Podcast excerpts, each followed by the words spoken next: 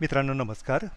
मी Hemant Chopra practitioners गाईडमधलं सहावं प्रकरण द बी बिलिप्स म्हणजेच समजधारणा दृष्टिकोन असं या प्रकरणाचं शीर्षक आहे.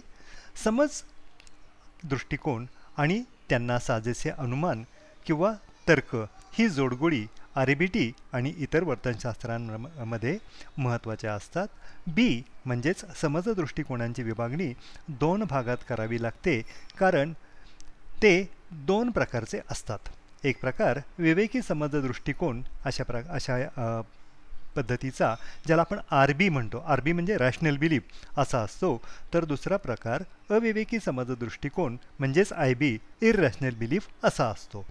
हे दोन्हीही प्रकार वास्तवाचे किंवा वास्तविकतेचे मूल्यमापन करत असतात. मात्र वास्तवाचं वर्णन किंवा त्यांचा अंदाज म्हणजे प्रेडिक्शन काढत नाहीत. जेव्हा काहीतरी घडतं त्याचं मूल्यमापन त्या करत असतात. विवेकी दृष्टिकोन घडलेल्या प्रसंगांचं मूल्यमापन किती दुर्दैवी असं करेल तर अविवेकी दृष्टिकोन त्याच प्रसंगाला काय भयंकर संकट आहे किंवा किती मोठी मोठी आपत्ती घडली अशा प्रकारे करेल. सर्वसाधारणपणे आपण सगळेच वरील दोन्ही प्रकारचे विचार एकाच वेळी करत असतो. उपचार करत असताना समोरच्या व्यक्तीला विवेकी आणि अविवेकी दृष्टिकोनांमध्ये फरक करणे आणि अविवेकी दृष्टिकोनांमध्ये बदल करून नवीन आरोग्यपूर्ण जीवन तत्त्वज्ञान वापरायला शिकवलं जातं. विवेकी समज दृष्टिकोन प्रसंगांचे वर्णन करेल त्याप्रमाणे अनुमान काढेल आणि त्याच्यामुळे निर्माण होणाऱ्या भावनांप्रमाणे कृती वर्तन करेल. अशी कृती व्यक्तीच्या उद्देशांकडे जाणारी असेल. आता आपण दोन वाक्य बघूयात.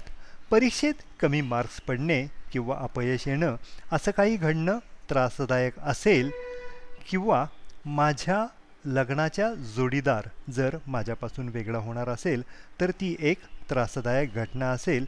अशा प्रकारे जर दोन वाक्य आपण घेतली तर हे आत्ताच्या ज्या दोन वाक्यांमध्ये त्रासदायक हा शब्द वापरला गेलेला आहे हा विवेकी मानसिकता किंवा विवेकी समज दृष्टिकोन बाळगणाऱ्या व्यक्तीचं ते वर्णन आहे. याच्यामुळे होतं काय की ही दोन्ही वाक्य सहन करायला आणि पर्याय काढायला सुसंगत आहे याची तपासणी आपण खालीलप्रमाणे करून घेऊ शकतो. A rational belief is internally consistent हां म्हणजे विवेकी समज दृष्टिकोन मानसिक दृष्टीने सुसंगत असतो. वरील दोनही वाक्य तर्कसंगत आणि सुसंगत आहेतच. विवेकी समज किंवा दृष्टिकोन फक्त तर्कशुद्ध असून भागत नाही तर तर्कशुद्ध असूनही रोजच्या जगण्यात सुसंगत पद्धतीने वापरण्यालायकही असावा लागतो. वरीलपैकी कोणतीही घटना घडली तरी व्यक्तीला स्वतःमधील त्रुटी किंवा कमतरता निर्धाराने दूर करून परत एकदा मूळ हेतूकडं जाता येतं. झालेल्या चुका दुरुस्त करून सुधारणा घडवता येते आणि त्यामुळे काही महत्त्वाचे धडेही शिकता येतात. Rational belief is empirically verifiable म्हणजे विवेकी समज दृष्टिकोनांची अनुभवातून सुद्धा खात्री करता येते. विवेकी समजांची प्रसंगानुरूप खात्री अनुभवावरून करता येते. म्हणजे सुरुवातीला दिलेल्या दोन्ही वाक्या वाक्यातील त्या प्रकारचे प्रसंग घडले तर जाणवणारी दुःख होणे ही भावना अपमादा अपवादात्मक व्यक्तीची विचारसरणी सोडल्यास सर्वांनाच जाणवू शकते. वरील पहिल्या वाक्यातून शैक्षणिक वाटचाल काही काळ खंडित झाल्याचे दुःख इतरांकडून आपल्यावर झालेल्या टीकेचे दुःख विता विद्यार्थ्याला सोसावे लागेल जे वास्तविक असते. तर पती किंवा पत्नी वेगळे होणं म्हणजे सहजीवनातील आनंद शारीरिक जवळीकीतला आनंद कमी होईल तर सामाजिक टीकेमुळे होणारं दुःख वाढेल आणि जो आनंद मिळत होता तो मिळणार नाही याचंही दुःख होईल. A rational belief is not absolutistic म्हणजे विवेकी समज दृष्टिकोन परिपूर्णतेचा निखालस स्वरूप निला निखालस स्वरूपाचा नसतो. विवेकी समज दृष्टिकोनांचे स्वरूप सशर्त आणि तुलनात्मक स्वरूपाचे असते. त्यामुळे त्यातून इच्छा अपेक्षा आकांक्षा आशा किंवा प्राधान्यक्रम दिसून येतो. मात्र एकतर्फी आणि हटवादी मागण्यांच्या स्वरूपात नसतात. पूर्वी दिलेल्या वाक्यामधून सुद्धा कमी मार्क्स पडू नयेत अपयश येऊ नये किंवा पतीपत्नी सोडून जाऊ नये अशासारखी अपेक्षा व्यक्त केलेली दिसते. A rational belief results in adaptive emotions म्हणजे विवेकी समाज दृष्टिकोनातून निर्माण होणाऱ्या भावना ह्या स्वीकारण्यासारख्या असतात. विवेकी समज दृष्टिकोन बाळगण्याने ज्या प्रकारच्या भावना निर्माण होतात त्या व्यक्तीने थोड्या प्रयत्नाने स्वीकारण्याजोगया अंगीकाराव्यात अशाच असतात. त्यांचे स्वरूप जरी प्रसंगी थोडं किंवा जास्त नकारात्मक असलं तरी त्या व्यक्तीला प्रमाणाबाहेर अस्वस्थ करत नाहीत किंवा निष्क्रियही बनवत नाहीत. विवेकी विचारसरणीचा अंगीकार करणारी व्यक्ती भावनाशून्य असते किंवा होते हा फक्त गैरसमज आहे हे लक्षात घेतलं पाहिजे. कारण संपूर्ण भावनाशून्य जाणीव व्यक्तीला काहीही करायला प्रेरित करणार नाहीत आणि अशी व्यक्ती विवेकी असण्याची शक्यताही नाही. काही प्रमाणातील नकारात्मक भावना व्यक्तीला दोन प्रकारे बदल करायची संधी देतात. एक म्हणजे घटना प्रसंग परिस्थितीमध्ये बदल करणं शक्य असेल तर इतपत बदल करून होणारे परिणाम कमी तीव्रतेचे व्हावेत असे पर्याय काढता येतात. तसे शक्य नसेल तर आपल्यावर होणारे भावनिक परिणाम कमी करण्यासाठीचे पर्यायसुद्धा व्यक्ती काढू शकते. त्याही पुढे कोणतेही पर्याय निघत नसल्यास व्यक्ती त्याच्या सहनशक्तीत वाढ करूनसुद्धा समजवता हं पण तडजोड नाही हे लक्षात घ्या. करून काही काळ शांत राहू शकते.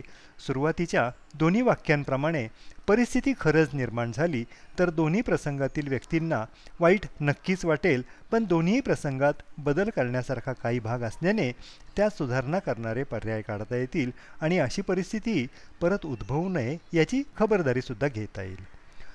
A rational belief helps us attain our goals म्हणजे विवेकी समज दृष्टिकोन आपल्या ध्येय उद्दिष्टांकडे जाण्यासाठी आपल्याला मदतच करतात. विवेकी समज बाळगल्यामुळे आपलं जगणं समाधानी कमीत कमी मानसिक उलथापालथीला आसपासच्या वातावरणाशी जुळवून घ्यायला इतरांशी मैत्रीपूर्ण आणि सौधार्यपूर्ण संबंध ठेवण्याच्या दृष्टीने उपयुक्त असतात. त्यांच्यामुळे आपल्या ध्येय उद्दिष्टांकडे जाताना आपल्याला कमीत कमी चिंताग्रस्तता जाणवते. आपण स्वतःवर किंवा इतरांवर कमीत कमी दोषारोप काढण्याची शक्यताही वाढते. त्याचप्रमाणे काही धोके आपण सावधपणाने पत्करतो ज्यामुळे आपल्या मुक्कामी पोचण्याच्या शक्यताही वाढतात. वरील दोन्ही उदाहरणांमधून व्यक्त केलेल्या अपेक्षा समजा पूर्ण झाल्या नाही तरी त्यातील प्रत्येक प्रसंगातील व्यक्ती नैराश्याला मोठ्या प्रमाणावर बळी न पडता परिस्थितीमध्ये बदल करूनही परिणामांची तीव्रता कमी करू शकतात किंवा झालेल्या परिणामांची तीव्रता कमी करण्यासाठी स्वतःमध्ये स्थायी म्हणजे परमनंट आणि विधायक बदल करून मोठ्या प्रमाणावर अस्वस्थ होण्यापासून वाचूही शकतात. आता अविवेकी समज दृष्टिकोन कसे व विवेकी दृष्टिकोनांच्या विरुद्ध असतात ते आपण पाहूयात. And irrational belief is logically inconsistent म्हणजे आम्ही अविवेकी समज दृष्टिकोन हे तर्कदुष्ट असल्याने सुसंगत नसतात. अविवेकी समज पूर्वग्रह दूषित किंवा चुकीची वजावट करणारे असल्याने त्यातून घटना प्रसंग परिस्थितीचे अतिसामान्यीकरण केलं जातं. त्यामुळे जे अनुमान किंवा तर्क काढला जातो त्यातून घटनेचं उपद्रव मूल्य मोठ्या प्रमाणावर महत्त्वाचं आहे असाच अर्थ काढला जातो. त्याचमुळे त्या घटनेचं वर्णन महाभयंकर अतित्रासदायक किंवा भीतीदायक असंच केलं जातं. पूर्वी दिलेल्या दोन्ही घटनांचं मूल्यमापन अविवेकी पद्धतीने जर केलं तर कमी मार्क्स मिळणं अपयश येणं पती किंवा पत्नीने दुरावण्याची शक्यता या गोष्टी महाभयंकर खूप त्रासदायक आणि भीतीदायकच असणार आहेत असं भाकीतच म्हणजे प्रेडिक्शनच केलं जाऊन व्यक्ती हतबल आणि असहाय्य होत जाते. An irrational belief is inconsistent with empirical reality अविवेकी समाजदृष्टिकोन वास्तविकपणे येणाऱ्या अनुभवांशी सुसंगत नसतात. प्रत्यक्षात घडलेल्या घटना प्रसंग परिस्थितीचे अनुभवता येण्यासारखे वास्तविक पैलू दुर्लक्षिले जातात म्हणजे माझा जोडीदार वेगळा झालेला मी सहनच करू शकणार नाही असंच या प्रकारच्या समज दृष्टिकोनांचं स्वरूप असतं. असं काही घडण्यापूर्वीच अस्वस्थता हतबलता आणि असहाय्यता भेडसावू लागते. अशा प्रकारे केले जाणारे विचार जेव्हा स्वगताच्या माध्यमातून स्वतःचीच सतत घोकले जातात तेव्हा घे व्यक्ती घटनेमुळे होणाऱ्या परिणामांना सहनच करू शकणार नाही त्यांना तोंडच देऊ शकणार नाही अशा पातळीपर्यंत येऊन पोहोचतात. And irrational belief is absolutistic and dogmatic म्हणजे अविवेकी समज दृष्टिकोनांचे स्वरूप परिपूर्णतेचा आग्रह धरणा धरणारा आणि स्वमित मताविषयी हटवादी असतो. अशा प्रकारचा समज दृष्टिकोन परिपूर्णतेबाबत आग्रही आणि हट्टी असल्याने त्या व्यक्तीचं जीवन तत्त्वज्ञान शक्यता अशक्यता स्वीकारत नाही. त्यांचं स्वरूप मागणीसारखं म्हणजे डिमांडिंग असतं पण अपेक्षा मात्र करत नाहीत असंच असतं. असं व्हायलाच पाहिजे तसं घडलंच पाहिजे अशाच त्या मागण्या असल्याने प्राधान्य असावे असा विचार नसतो.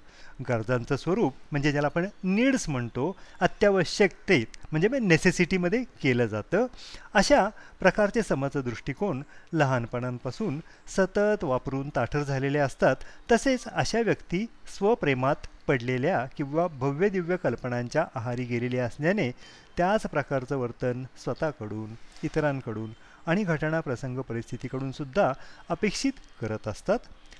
थ्री मेजर मस्ट आता ह्यांचं स्वरूप आपण बघूया. I must do well get approval etcetera म्हणजे मी जे काही करीन ते एकमेव स्वरूपाचंच असलं पाहिजे. सगळ्यांनी माझा स्वीकार केलाच पाहिजे. मात्र असं न घडणं महाभयंकर असतं. असंच या घटने या प्रसंगांचं मूल्यमापन केलं जातं. You must treat me well love me etcetera तू मला नेहमी चांगलीच वागणूक द्यायला पाहिजेस माझ्यावर सतत प्रेमच केलंच पाहिजेस मात्र असं न घडल्यास ते मी सहनच करू शकत नाही. The world must give me what I want quickly and easily treat me fairly etcetera आसपासच्या घटना प्रसंग परिस्थितीने मला जे काही हवं ते झटपट आणि सहजासहजी दिलंच पाहिजे तसंच मला कोणताही त्रास होणार नाही असं न्याय्य पद्धतीनेच वागवलं पाहिजे.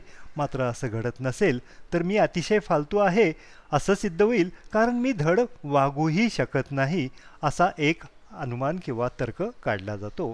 खूपदा आपण परस्पर विरोधी मागण्या करून स्वतःला अस्वस्थ करत असतो. उदाहरणार्थ खूप सारे पैसे वैभव मिळवणं हे आपलं ध्येय असतं. आणि त्याचवेळी इतर सर्वांनी आपल्याला स्वीकारावं आपल्यावर प्रेम करावं अशी मागणीसुद्धा आपण करत असतो. खरं तर खूप सारी कंपती समोत्या क संपत्ती कमवण्याच्या नादात आपण कित्येकांना दुखावलेलं असतं किंवा दुखावत असतो हे सुद्धा विसरलेले असतो. अविवेकी दृष्टिकोन आपल्या सुरुवातीच्या दोन्ही घटना घडण्याच्या शक्यता असल्यास कशा वापरल्या जातात ते आपण बघूया. माझ्या जोडीदाराने मला सोडून जायलाच नको असं माझं म्हणणं असल्याने तसं काही घडलेलंच घडलेच तर मी सहनच करू शकणार नाही. त्याचप्रमाणे माझ्या जोडीदार जोडीदाराचा विरह किंवा ताटातूट मी सहनच करू शकणार नसल्याने त्यांनी माझ्यापासून वेगळं होऊच नये. दुसऱ्या उदाहरणात मला कमी मार्क्स पडणं किंवा अपयश येणं असं व्हायलाच नको असंच मला वाटत असल्याने तसं काही घडलंच तर ते मी सहनच करू शकणार नाही. त्याचप्रमाणे मला कमी मार्क्स मिळणं किंवा अपयश येणं मी सहनच करू शकणार नसल्याने असं कधीच घडूच नये असंच माझं म्हणणं आहे. वरील दोन्ही वाक्यातील फरक लक्षात घेतला तर आपण जणू काही आज्ञा देतो आहोत आदेश देतो आहोत असाच आपला सूर असतो. An international belief leads to disturbed emotions अविवेकी समज दृष्टिकोन व्यक्तीला अस्वस्थ करतील अशाच भावना निर्माण करतात. चिंता किंवा चिंताग्रस्तता व्यक्तीला कमजोर अशक्त गलित्रगात्र करते आणि त्याचबरोबर त्याची सर्जनशीलता आणि उत्पादकतेचाही ऱ्हास करते. समजा एखादी व्यक्ती काही काळापासून व्यवस्थित काम करू शकत नसेल म्हणून पुढील विचार करत असेल की मी कार्यक्षम पद्धतीने काम करत नाही ही महाभयंकर घटना आहे तर त्यानंतर ती व्यक्ती तीव्र चिंताग्रस्ततेच्या भावनिक परिणामांचा अनुभव घेईल. मात्र व्यक्ती काळजी घेणारी अस किंवा करणारी असेल तर त्याच्या मनात जे विचार असतील ते वास्तववादी विवेकी असल्याने पुढीलप्रमाणे असतील. मी पूर्ण कार्यक्षमपणे काम करू शकत नाही. ही बाब महत्त्वाची असल्याने मी जास्तीत जास्त चांगले काम करण्याचा प्रयत्न करीन. मात्र असं काही घडणं त्रासदायक जरी असलं तरी महाभयंकर नाही आणि त्यामुळे ना जगबुडीही येणार नाही. And irrational belief does not help us attain our goals अविवेकी समजदृष्टिकोन आपल्या ध्येयोद्दिष्टांच्या मार्गात अडथळे निर्माण करतात. ज्यावेळी आपण हटवादी एकल्ली समजदृष्टिकोनांमुळे जखडलेले असतो त्यावेळी निर्माण होणारा त्रासदायक भाव भावना आपल्याला निष्क्रिय करतात किंवा हतबलतेमध्ये अडकवून ठेवतात. त्याचमुळे काहीही करण्यातील कमीत कमी अस्वस्थता राखून जास्तीत जास्त आनंद मिळवण्याची शक्यता कमी कमी होत जाते. वरील दोन्ही प्रसंगातील व्यक्ती तर असा विचार करणार असतील तर त्यांच्यातील जगण्याचा तर त्यांच्या जगण्यातील आनंद तर कमी होईलच पण त्यांच्या ध्येय उद्दिष्टांना गाठण्याची शक्यताही कमी कमी होत जाईल. शब्द आणि त्यांचे अर्थ. खूप वेळेला आपण शब्दांमधून जे मर्यादित अर्थ काढत असतो त्याच्यामागे त्या शब्दांचा सतत वापर करण्याची सवय आणि सराव असाच भाग मोठा असतो. परंतु त्याच शब्दांमधून अगदी आणखी वेगळ्या पद्धतीनेही अर्थ निघतात आणि निघू शकतात. याची जाणीव जर काउन्सिलरला असली तरी त्याला त्याची खात्री तो समोरच्या व्यक्तीकडून करूनही घेऊ शकतो. आपण शुड म्हणजे ज्याला जरूर असणे केलेच झालेच व्हायलाच पाहिजे अशा अर्थाने वापरतो आणि मस्ट म्हणजे पाहिजेच किंवा अविभाज्यपणे पाहिजेच अशा शब्दामधून आपले म्हणणे ठासून सांगत असतो आणि त्यात बदल होणारच नाही अशी मागणी करत असतो. असे शब्द वापरून दुसरी व्यक्ती जेव्हा आपल्याशी बोलत असते त्यावेळीही त्याचं म्हणणं आपण समजतो तसंच असतं असा अंदाज किंवा अनुमान तर्कही आपण काढत असतो. त्याचमुळे शूड किंवा ऑट म्हणजे कर्तव्य भावनेने करणे. मस्ट किंवा हॅव टू असंच असलं पाहिजे असेच शब्द संवादात किंवा लिखाणात आले असता त्यातून मागणी केली जाते असं आपण समजून चालतो. असे शब्द बरेचदा भाकीत केल्यासारखे म्हणजे प्रेडिक्टिव्ह असतात. आज पाऊस पडलाच पाहिजे याचं कारण हवामान खात्याने तशी शक्यता व्यक्त केलेली आहे. अशी माहिती बोलणाऱ्या व्यक्तीला असल्याने तो मागणी न करता अंदाज सांगत असतो हे आपण समजावून घेतलं पाहिजे. मी काल पाहिलेला सिनेमा तूही पाहिला पाहिजे. या वाक्यातसुद्धा मागणी केली जात नसून सल्ला किंवा सूचना दिली जाते आहे. म्हणजे ह्या हे प्र हे वाक्य ॲडवायझरी प्रकारचं आहे. मला माझी कार चांगल्या परिस्थितीत आहे हे पाहिलंच पाहिजे. याही ठिकाणी हटवाद नसून मला लांबच्या प्रवासाला जायचं असल्याने वाहनाची स्थिती चांगली आहे याची खात्री करायची असते. याला म्हणतात कंडिशनल असा अर्थ निघतो. खूप वेळा काही शब्दांचा ठराविक आप अर्थ आपण स्व सवयीने स्वीकारत अस किंवा वापरत जातो तेव्हा मात्र त्या शब्दांचं त्या संवादाचं स्वरूप आज्ञावाचक निकडीचा म्हणजे इम्परेटिव्ह आहे असंच समजत असतो. म्हणजेच तसा प्रसंग घडलाच पाहिजे असंच आपण म्हणत किंवा समजत असतो. म्हणूनच काउन्सिलरने वरील शब्द वापरात आले असता त्याचा खुलासा करून घ्यावा आणि त्यावेळी व्यक्त केल्या जात असलेल्या भावनांची सांगड घालून अर्थही काढावा. असं केल्याने खूपदा समोरच्या व्यक्तीला आपण नक्की काय बोलतोय काय सांगायचा प्रयत्न करतो आहे कसं सांगायचा प्रयत्न करतो आहे याची जाणीव झाली की आपल्याला ज्या भावना जाणवत आहेत त्यामागील कारणमीमांसा कळते. त्याचप्रमाणे त्याची भावनिक अस्वस्थता जी गैरसमजामुळे निर्माण झालेली असते त्याचाही उलगडा होतो आणि आपल्याच बोलण्यामुळे आपण स्वतः तसेच समोरच्या व्यक्ती नक्की कशा अस्वस्थ होतात याचीही जाणीव होते. नकळतच ए बी सीचा उलगडा व्हायला तेही फारसे न प्रयत्न करता सुरुवातही होते. आतापर्यंत आपण अविवेकी समज दृष्टिकोन बाळगल्यामुळे स्वहिताचं नुकसान कसे होते असे वाचून आणि समजून घेत आलो आहोत. तर मुळात असे समज दृष्टिकोन का किंवा कसे स्वीकारतो किंवा कशामुळे बाळगत असतो याविषयी समजून घेतलं पाहिजे. अविवेकी समज दृष्टिकोन स्वीकारणं आणि त्यांना वरच्यावर पुष्टी देण्याचं काम आपल्या भाषेत पूर्वापार ऐकत असलेल्या अनेक गोष्टींमधून तसेच आपण ऐकत असलेल्या गाण्यांमधून केलं जातं. आपल्या मराठी हिंदी गाण्याच्या गाण्यातून प्रेमाच्या प्रेमात पडलेल्या व्यक्तीच्या कथा मोठ्या प्रमाणावर ऐकायला किंवा वाचायला मिळतात. त्यामध्ये एकमेकांचं प्रेम मिळवण्याकरता टिकवण्याकरता त्या कथेतील किंवा गाणी कवितामधील नायक नायिका वर्षानुवर्ष जे काही सहन करत असतात त्यासाठी कशाचाही त्याग करतात. यातून प्रेम करण्यासाठी आणि टिकवण्यासाठी प्रत्येकानं खूप काही गमावणं किंवा सोडून देणं या कल्पनांभोवती उदात्ततेचं वलय निर्माण होऊन व्यक्ती त्या उदात्त भावनांचा उदो उदो करून होणारे त्रास सोसत राहते असंच वारंवार सांगितलं जातं.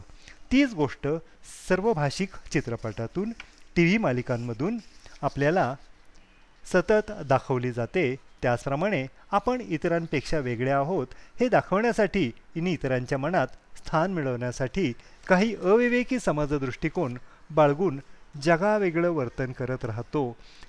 अशा वर्तनाला जेव्हा समाजातील काही घटकांकडून वाहवा मिळते त्या व्यक्तीची प्रशंसा होत जाते तेव्हा अशा समजांना एक प्रकारे पुष्टी मिळत जाऊन ते टिकवले आणि वापरले जातात.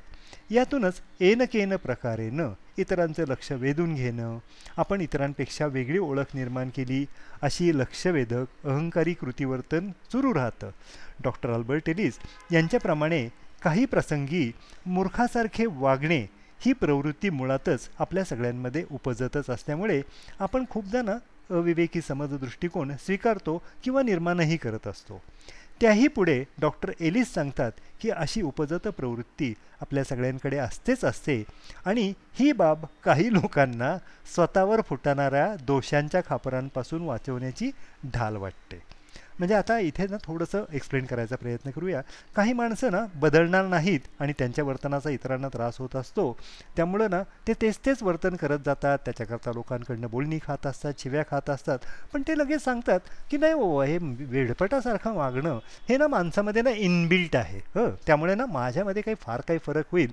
असं करू नका. अशा अर्थाने एलिस म्हणतात की तिचा वापर ढालेसारखा केला जातो. आपण महत्त्वाच्या अविवेकी समजधारणा दृष्टिकोनांच्या विषयी आणि जीवनतत्वांची थोडी जीवनतत्वज्ञानांची थोडीशी माहिती घेऊयात. डॉक्टर अल्बर्ट एलिस यांच्याकडे उपचाराकरता आलेल्या हजारो व्यक्तींच्या अभ्यासातून त्यांनी काही अविवेकी दृष्टिकोन कोणत्या स्वरूपाचे असतात याची खुलासेवार यादी केली आहे. या आधीतील समज हे त्यांच्यासमोर आलेल्या ठळग समज दृष्टिकोनांचा सारांश असल्याने नेमका एक किंवा जास्त दृष्टिकोन जसे सांगितले तसेच्या तसे कोणी व्यक्ती बाळगत असते असा गैरसमज कृपा करून कोणीही करून घेऊ नये. प्रत्येक समज दृष्टिकोनामध्ये व्यक्ती कशा प्रकारे स्वतःला व्यक्त करते आणि त्यामागची विचारसरणी कशा स्वरूपाची असते याचाही खुलासा केलेला आहे. प्रत्येक अविवेकी समज दृष्टिकोनाच्या शेवटी कोणता विवेकी समज दृष्टिकोन असावा याविषयी सुद्धा सांगितलेला आहे. पहिला समज आहे I must be loved and approved by every significant person significant person in my life and if I am not it is awful म्हणजे माझ्या संबंधातील सर्वच महत्त्वाच्या व्यक्तींनी माझा स्वीकार करावा आणि माझ्यावर प्रेम केलं पाहिजे.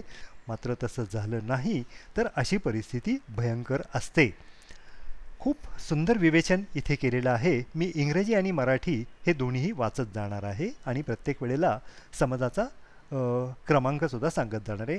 I can't stand being called a castrating female म्हणजे मी इतरांचं खच्चीकरण करणारी स्त्री आहे असं माझ्याविषयी बोललेलं मला सहनच होणार नाही.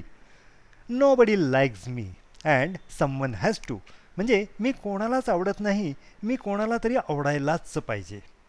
I am afraid to ask her for a date because I couldn't stand the rejection म्हणजे मला ना तिला भेटायला बोलवायची भीती वाटते कारण तिने नकार दिला तर मला तो सहनच होणार नाही.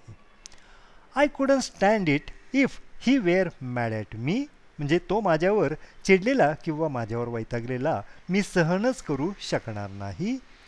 I would be a fool if I did that म्हणजे मी जे करायचा विचार करतो आहे किंवा ठरवतो आहे ते जर केलं तर मी मूर्ख बावळट वेंधळा हां? यातला आपल्याला ज्याला पाहिजे त्यांनी जो चॉईस घ्यावा. आहे असंच सिद्ध होईल असंच किंवा ठरेल.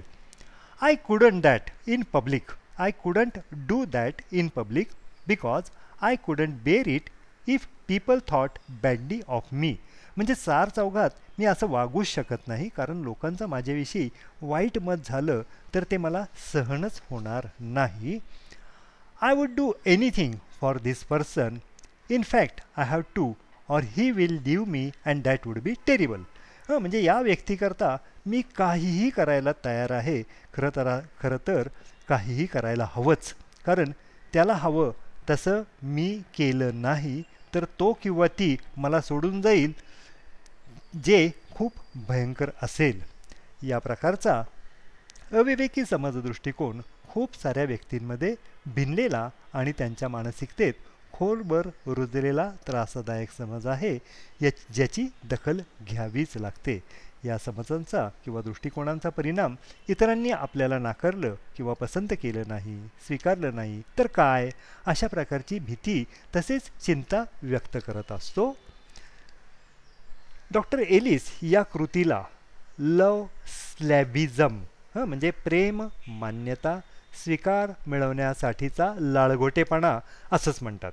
याचा परिणाम स्त्रियांवरून खास स्त्रियांवर खास करून होताना दिसतो कारण प्रचलित रूढीम परंपरेने स्त्रियांना जे दु दुय्यम स्थान दिलं आहे आणि ज्या स्त्रियांनी ते स्वीकारलं आहे त्यांच्या प्रकर्षाने जाणवतो पुरुष जोडीदार नसलेली म्हणजे ना लग्न न झालेली किंवा विधवा किंवा घटस्फोटीत अशी स्त्री आपल्यासोबत पुरुष नाही म्हणून स्वतःला अर्धवट अस्तित्व आहे असं समजते आणि असं दिसून पण येतं.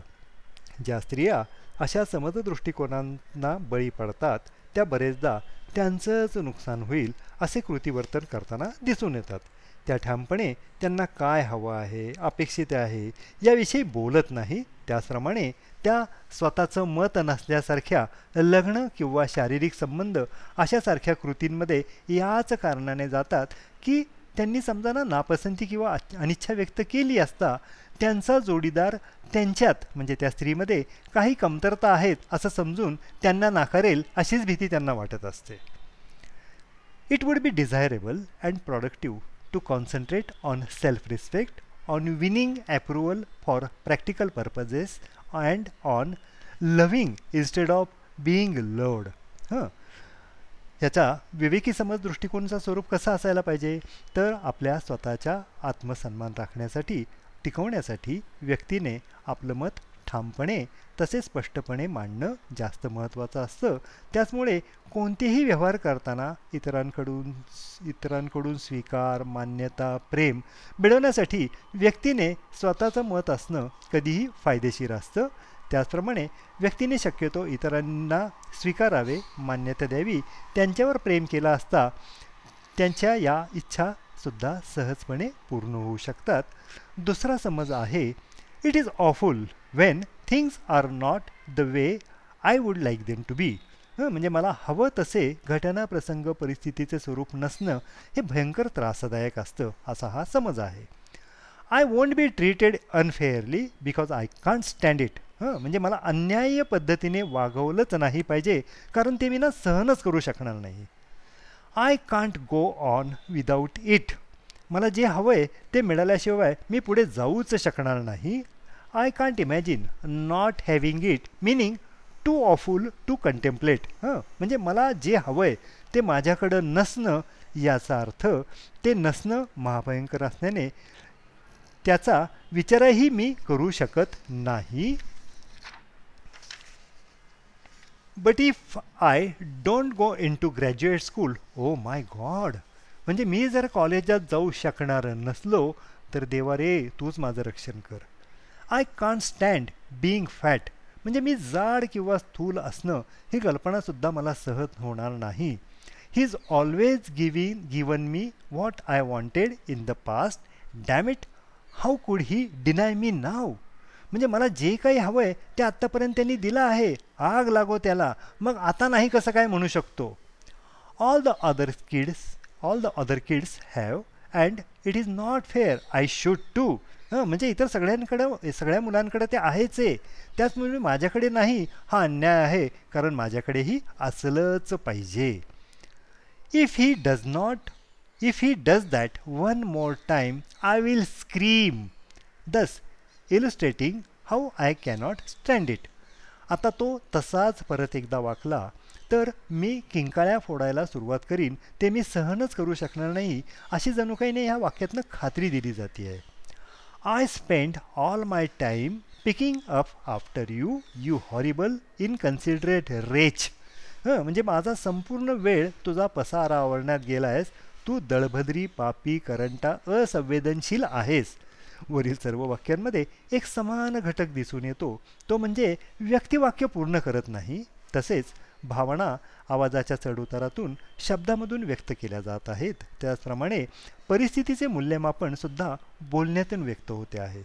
मात्र एक गोष्ट स्पष्टपणे दिसून येते की प्रत्येक वाक्य म्हणणारी व्यक्ती त्याला त्याचा समोरचा प्रसंग परिस्थिती मी सहनच करणार नाही किंवा करू शकणार नाही असंच सांगत आहे. या विधानातून समोरील व्यक्तीला हे सांगावं लागेल की प्रसंग परिस्थिती ते अतिरंजित मूल्यमापन करत असल्याने त्याचे परिणामसुद्धा त्रासदायक होत असतात. आता याचा विवेकी म्हणजे रॅशनल बिलीफ कशी असायला हवे? It is too bad that things are not often the way one would like and it would be advisable to change or control conditions so that they can become more satisfactory if change is impossible one had better temporarily accept the status quo आता याचा अनुवाद असा आहे विवेकी समाजाचा खरं तर बरेचदा परिस्थिती आपल्याला हवी तशी नसते आणि असं होणं त्रासदायक असतं. म्हणूनच काही वेळा परिस्थितीवर ताबा मिळवण्याचा प्रयत्न करून किंवा परिस्थितीमध्ये बदल करण्याचा प्रयत्न करून तोंड देण्याचा प्रयत्न केला पाहिजे. मात्र असा बदल करणं शक्य नसेल तर काही काळाकरता ज्याचेच ते स्थितीला शांतपणे तोंड देणं तिचा सामना करणं असं सहन करायला शिकलं पाहिजे. क्रमांक तीन आहे When other people behave badly or unfairly they should be blamed reprimanded and punished. They are bad or rotten individuals जेव्हा इतर व्यक्ती वाईट किंवा अन्याय पद्धतीने वागतात तेव्हा त्यांना दोष दिला पाहिजे त्यांच्यावर टीका केली पाहिजे आणि त्यांना शिक्षाही केली पाहिजे. कारण अशा व्यक्ती वाईट आणि सडक्याच असतात. It is all your fault and that makes you a total no goodnik म्हणजे ही सगळी तुझीच चूक आहे म्हणूनच तू काही कामाचा नाहीस किंवा फालतू आहेस हेच सिद्ध होतं. He shouldn't have done that to me म्हणजे त्यानं माझ्या बाबतीत असं काही करायलाच नको होतं. My parents should have been fair then I wouldn't be in this trouble it is awful that I am हं म्हणजे माल माझे पालक माझ्याशी चांगले योग्य किंवा न्याय्य प्रकारेच वागले असते तर आज मी जो त्रास सहन करतो आहे तशी वेळच आली नसती आणि हा त्रास मी सहनच करू शकत नाही. She is no good. हं म्हणजे ती काहीच कामाचीच नाही आहे यू मेल शिवानिस्ट पिग. हं म्हणजे तू पुरुषी अंध अभिमानी आणि डुक्कर आहेस. ही इज टोटली स्टुपिड म्हणजे तो सर्वार्थाने मूर्खच आहे. He deserved it. त्याला असा धडा किंवा दणका किंवा फटका मिळालाच पाहिजे होता तो त्याच लायकीचा आहे. I would like to see him pay in fact he is got to pay हं म्हणजे मला त्याने जे काही केलं आहे त्याची किंमत चुकवावी लागेल हेच पाहायचं आहे. खरं तर ती किंमत त्याला चुकवावीच लागेल.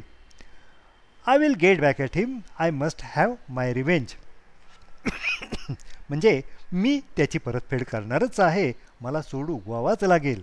Of course he should be punished he deserve seat the louse नक्कीच त्याला शिक्षाच व्हायला पाहिजे. तो त्याच लायकीचा आहे लूत भरला कुत्रा कुठला. हं? आता हे सगळे शब्द जे आहेत हे मी मुद्दाम अर्थार्थी एवढ्याकरताच घेतलेत. कारण थोडंसं कसं असतं की इंग्रजी आणि मराठी शब्द देत असताना मी जास्तीत जास्त जवळ जाऊन अनुवाद केल्याचा प्रयत्न केला आहे. आरिबिटी शिक्षा करणं किंवा देणं चुकीचं आहे किंवा परिणामकारक नाही असा दावा करत नाही. त्याचप्रमाणे काही प्रकारचा दंड करून व्यक्तीच्या वर्तणुकीत बदल करता येतो हे वास्तविक जरी असलं तरी नीतिनियमांचा विचार केला असता कोणतीही व्यक्ती शिक्षा करावी अशी नसते वरील समज दृष्टिकोनातील अविवेकी संकल्पना पुढीलप्रमाणे आहेत. कोणत्याही व्यक्तीला निरुपयोगी किंवा नालायक ठरवणं व्यक्तीला शिक्षाच करणं अतिशय वाईट व्यक्ती अशी प्रतवारी करणं किंवा ठरवणं खरं तर ना व्यक्तीच्या वर्तनाची चांगली किंवा वाईट अशी प्रतवारी करता येते पण व्यक्तीची नाही इथं असा सांगायचा प्रयत्न केलेला आहे की माणसांमधले काही कल माणसांच्या काही वृत्ती ह्या त्रासदायक असू शकतात पण म्हणून त्या माणसाचं संपूर्ण व्यक्तिमत्व त्रासदायक किंवा नासकं सडकं कुचकं किंवा दुष्ट असं नसतं. हाच सांगण्याचा पर प्रयत्न आहे. म्हणजे ॲक्ट अँड पर्सन यांना वेगळं करा. कृती आणि व्यक्ती यांना वेगळं करा. त्याचप्रमाणे शिक्षेचा किंवा दंडाचा वापर करून त्याने त्याचे कृतीवर्तन बदल बदलण्याचा प्रयत्न कर करता केला जावा. पण लोक वाईटच आहेत अशा अर्थाने शिक्षा देऊ किंवा करू नये. आता याच्यामधला रॅशनल बिलीफ कसा असावा? Certain acts are inappropriate or anti social and those who perform them are behaving stupidly or neurotically and would be better help to change हां म्हणजे विवेकी समाज दृष्टिकोन कसा असावा? काही कृत्य किंवा वर्तन हे अनुचित अयोग्य किंवा समाजविघातक असू शकतात अशी वागणारी व्यक्ती मूर्खासारखी किंवा विक्षिप्तपणाने वागत असल्याने त्याच्या वर्तनात कसा बदल करावा अशी मदत त्याला केली पाहिजे. नंबर क्रमांक चार आहे I should be very anxious about events that are uncertain or potentially dangerous म्हणजे काही घटना किंवा प्रसंग अनिश्चित किंवा धोकादायक स्वरूपाच्या असू शकल्याने मी त्यांच्याविषयी चिंता करण्याशिवाय काहीही करू शकत नाही. It could happen and therefore I must be constantly vigilant because it would be terrible if it did असं काहीतरी घडेल आणि म्हणूनच मी डोळ्यात तेल घालून सावध राहिलं पाहिजे कारण जे घडेल ते धोकादायक किंवा त्रासदायकच असेल. ओ my God not that appeal to a deity almost always signal a superhuman problem beyond the scope of mere mortals याचा अर्थ असा होतो की अरे देवा परमेश्वराची किंवा इष्टदेवतांची आठवण होणे म्हणजे येणारे संकट हे मर्त्य मानवाला टाळताच येणार नाही अशा स्वरूपाचे असणार आहे याची ग्वाही देण्यासारखाच हा प्रकार असतो. I can think of anything else but that It is on my mind all the times. The theme of these statements are It is so awful, I just can't stop thinking about it. त्या घटनेचा किंवा परिस्थितीचा विचार करण्याशिवाय इतर कसलाच विचार मी करू शकत नाही तेच विचार माझ्या मनात सतत घोळत असतात अशा प्रकारची वाक्ये पुढील अर्थच व्यक्त करत असतात जे काही घडतंय किंवा घडणार आहे ते महाभयंकरच असल्याने असे विचार येतच राहणार आहेत nobody seems to understand how serious this is and they should हं? ही समस्या किंवा आपत्ती किती गंभीर आहे हेच कोणाला समजत नाही आहे खरं तर हे सगळ्यांना कळलंच पाहिजे. I can't just let it happen because it would be horrible if I did हं? म्हणजे खरं तर मी असं काही घडूच दिलं नाही पाहिजे कारण असं काही घडू देणं महाभयंकरच असेल. If you are not upset you probably don't understand the situation anyone else including my me will find it awful हां? म्हणजे तुम्ही जर अस्वस्थ होत नसाल किंवा झाला नसाल तर बहुतेक तुम्हाला ना परिस्थितीचं गांभीर्य समजलेलंच नाही आहे माझ्यासह अगदी कोणीही या परिस्थितीला महाभयंकरच म्हणतील. What you mean relax how can I when it is so horrible हं? शांत रहा रिलॅक्स हो काळजी करू नको. असं तुम्ही म्हणूच कसं शकता? इतकी मोठी भयानक समस्या समोर असताना कोणी शांत राहूच कसं शकतं? But how can I be sure it won't happen I have to have a guarantee that it won't असं काही घडणारच नाही याची खात्री मला कशी वाटेल? खरं तर असं काही घडणारच नाही याची खात्री मला असलीच पाहिजे. मी get on a horse that would be a disaster मी आणि घोड्यावर बसू काय डोकं बिकं फिरलंय काय? असं काही झालं तर माझी पार वाट लागेल. वरील अविवेकी समज दृष्टिकोनांचे स्वरूप आपल्या जीवनात सगळ्याच बाबतीत खात्री निश्चिंतता असलीच पाहिजे अशी अवास्तविक स्वरूपाची मागणीच आहे. मात्र अशी खात्री मिळाली नाही किंवा मिळणार नसेल तेव्हा खूप चिंता वाटू लागते. ज्या व्यक्ती असा समज बाळगत असतात त्या एका अस्वस्थतेच्या किमतीत दोन प्रकारच्या अस्वस्थता विकत घेतात किंवा त्यांना बळी पडत असतात. म्हणजे कोणतीही त्रासदायक धोकादायक घटना प्रसंग घडण्यापूर्वीच किंवा अशी परिस्थिती निर्माण होण्यापूर्वीच ते अस्वस्थ आणि बेचैन होतात आणि तसं काही घडलंच तर परत जास्त अस्वस्थ होतात. म्हणजे ह्याला आपण ज्यांना डबल बाइंड म्हणतो आणि A out of A causes C and out of C comes fresh A असा हा डबल बाइंडचा प्रकार आहे. ह्याच्या पाठीमागे असणारा विवेकी समज असा असणार आहे rational belief one would do better one would do better to face the danger or fear and render it harmless or when that is impossible accept the inevitable हां म्हणजे विवेकी समज कसा असायला हवा? खरं तर व्यक्तीने त्याला जाणवणारा धोका किंवा भीती आधी कमी करण्याचा प्रयत्न करावा. मात्र असं करता येत नसेल तर शांतपणे आणि धीराने परिस्थितीला सामोरं जावं आणि तोंड द्यावं. I am not worthwhile unless I am thoroughly competent adequate and achieving at all the times or at least most of the times in at least one major area मी नेहमीच लायक सर्वोत्तम परिपूर्ण आणि यशस्वी असलोच पाहिजे किंवा जास्तीत जास्त वेळा किमान एका महत्त्वाच्या क्षेत्रात तरी तसा असलो पाहिजे तरच माझी किंमत सिद्ध होणार असते. What an idiot I am हां? म्हणजे मी किती मूर्ख आहे. I shouldn't have screamed at the children what a monster mother and rotten person I am हं? म्हणजे मी मुलांवर ना इतक्या जोराने ओरडायलाच नको होतं. त्यामुळे मी आई नसून कैदाशीन आहे आणि एक नासकी कुचकी व्यक्ती आहे हेच सिद्ध होतं.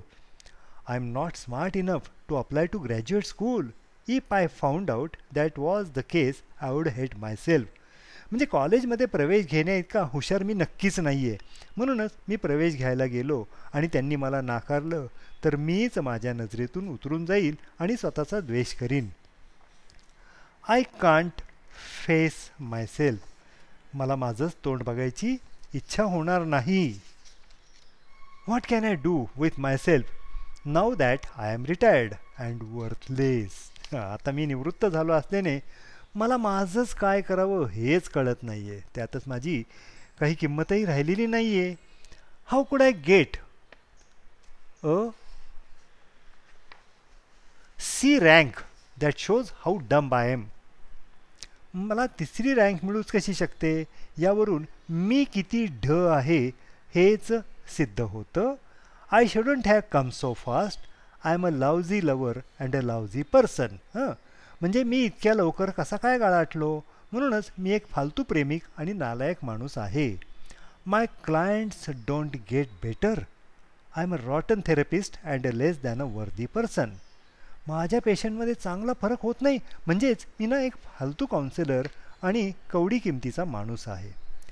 खूप वेळेला वरील प्रकारच्या समज दृष्टिकोनांचा परिणाम म्हणून अनेक व्यक्ती काउन्सिलरकडे येत असतात. त्याचप्रमाणे अशा प्रकारे अस्वस्थ होण्यात पुरुषांची जमात मोठ्या प्रमाणात दिसून येते. सामाजिक परिस्थिती खूप जास्त स्पर्धात्मक झाल्यामुळे आणि जीवनातील सर्वच अंगात पुरुषाने पुढाकार घेऊन यश नावलौकिक कमवावा अशी अलिखित परंपरेचा पगडासुद्धा असा परिणाम घडवू शकतो. असा समज अपयश आलं तर अशा भीतीशी निगडीत असतो. व्यक्ती अपयशी ठरते म्हणजे ती काहीही करण्यात अपयशी होत नसून व्यक्ती म्हणून अपयशी असते असाच या दृष्टिकोनातून अर्थ काढला जात असतो. आपल्याला अपयश येईल अशी शक्यता चिंताग्रस्तता वाढवतेने आणि अपयश आलं की नैराश्य यायला सुरुवात होते. रॅशनल बिलीफ कसा असावा ते बघूयात. It is more advisable to accept myself as an imperfect creature with human limitations and fallibilities, it is better to do than a need to do well. हां आता याचा विवेकी समज काय आहे? आपण एक अपूर्ण प्राणी आहोत याचा खळखळ न करता स्वीकार करा कारण आपल्याला काही मर्यादा आहेत आणि आपण अधूनमधून घसरू शकतो. अशी शक्यता जमेला धरण्यातच शहाणपण असतं. आपण जे काही करत असू ते चांगलं करण्याचा प्रयत्न जरूर करावा. मात्र हटवादीपणाने एकमेव व्हायचा किंवा माझ्यासारखा मीच अशा तुलनात्मक भानगडीत पडू नये. सहावा समज आहे. There is a got to be a perfect solution to this problem I must be certain and have perfect control over things म्हणजे माझ्यासमोरील समस्येवर नेमकं अचूक उत्तर असलंच पाहिजे. माझ्या आयुष्यात घडणाऱ्या सगळ्या घटना प्रसंग परिस्थितीवर आणि इतर व्यक्तींवर त्यांच्या वर्तनावर माझा ताबा असलाच पाहिजे आणि त्याविषयी मला खात्री असलीच पाहिजे. There is got to be a better way there must be माझ्याकडे चांगला पर्याय किंवा उत्तर किंवा तोडगा असलाच पाहिजे. खरं तर ना असलाच पाहिजे. If I keep searching I will find it because I have to मी अचूक उत्तरांचा किंवा पर्यायांचा शोध घेत राहिलो तर नक्कीच सापडेल कारण अचूक पर्याय असलाच पाहिजे. I just can't make a decision and I have got to म्हणजे मला ना नेमका निर्णय घेताच येत नाही आणि तो घ्यावाच लागणार आहे. But how can be but how can I be sure I must be certain पण मला नक्की खात्री कशी होईल? मला शुअर शॉट खात्री असलीच पाहिजे. Is in that risky I can tolerate any risk असं काही करणं धोकादायक तर नसेल ना? यावेळी ना मला कोणताही धोका घ्यायची तयारी नाही आहे how will I know that no what is the best way to do it they is got to be one best way कोणता पर्याय अचूक आहे? हे मला कळणार कसं? खरं तर नेमका पर्याय किंवा उत्तर असणारच आहे. I know what I want but I still can't decide perfectly hmm म्हणजे मला काय हवं आहे हे मला माहिती आहे. तर पण नक्की काय आहे ते ठरवता येत नाही आहे खरे तर नेमका ठरवता आलंच पाहिजे. If I stay I will be miserable and if I go I will be miserable म्हणजे मी थांबलो तरी मला त्रासच होणारच आहे आणि गेलो तरी त्रासच होणार आहे. I lack self confidence totally मला आत्मविश्वास खात्री वाटतच नाही आहे अजिबातच वाटत नाही आहे doctor do you mean you can't tell me what to do I can't possibly figure it out on my own म्हणजे डॉक्टर खरोखरच मी काय करावं हे तुम्ही मला सांगू शकत नाही. मलासुद्धा मलासुद्धा स्वतःहून काय करावं हेच कळत नाही आहे. वरील अविवेकी समज दृष्टिकोनांचे दोन भाग आहेत. पहिला असतो प्रत्येक समस्या अडचणीला अचूक आणि नेमकं उत्तर किंवा पर्याय असतोच असतो. फक्त तो शोधता आला पाहिजे. मात्र हा हा शोधता आला पाहिजे हा असतो पहिला भाग. मात्र तसं झालं नाही किंवा शोधता आलं नाही तर होणारे परिणाम भयंकर त्रासदायकच असतात. हा असतो दुसरा भाग. त्याचप्रमाणे नेमकं अचूक उत्तर किंवा पर्याय असो किंवा नसो पण व्यक्तीला घटना परिस्थितीवर संपूर्ण ताबा असायलाच पाहिजे असंच वाटत असतं. अशी व्यक्ती सल्ला देणाऱ्या दुस दुसऱ्या व्यक्तीवर सुद्धा संतापते जे अचूक नेमका पर्याय किंवा उत्तर देऊ शकत नाहीत किंवा घटनाप्रसंगांवर नेमका कसा ताबा मिळवावा हे सुद्धा सुचवू शकत नाही. अनेकदा जेव्हा काउन्सिस काउन्सिलरसुद्धा असं अचूक उत्तर नेमका पर्याय किंवा परिस्थितीवर ताबा कसा मिळवावा याचा तोडगा देऊ शकत नाही तेव्हा त्याच्यावरही आखपाखड अशा व्यक्ती करतात.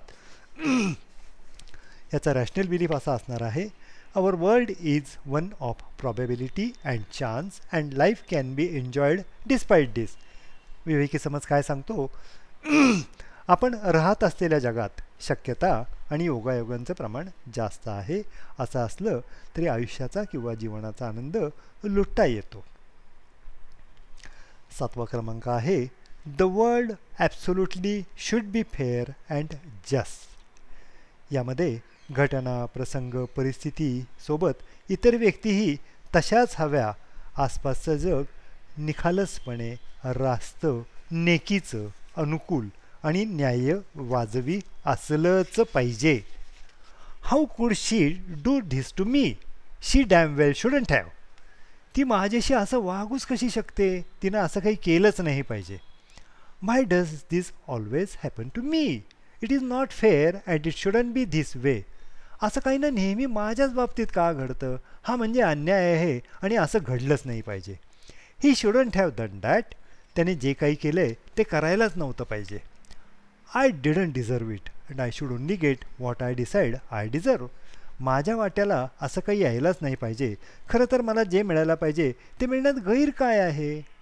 But I I but I did everything I was suppose to do and I should have been rewarded मला जे काही करणं शक्य होतं ते सगळं मी केलं. त्यामुळं मला बक्षीस किंवा त्याचा मोबदला मिळायलाच पाहिजे.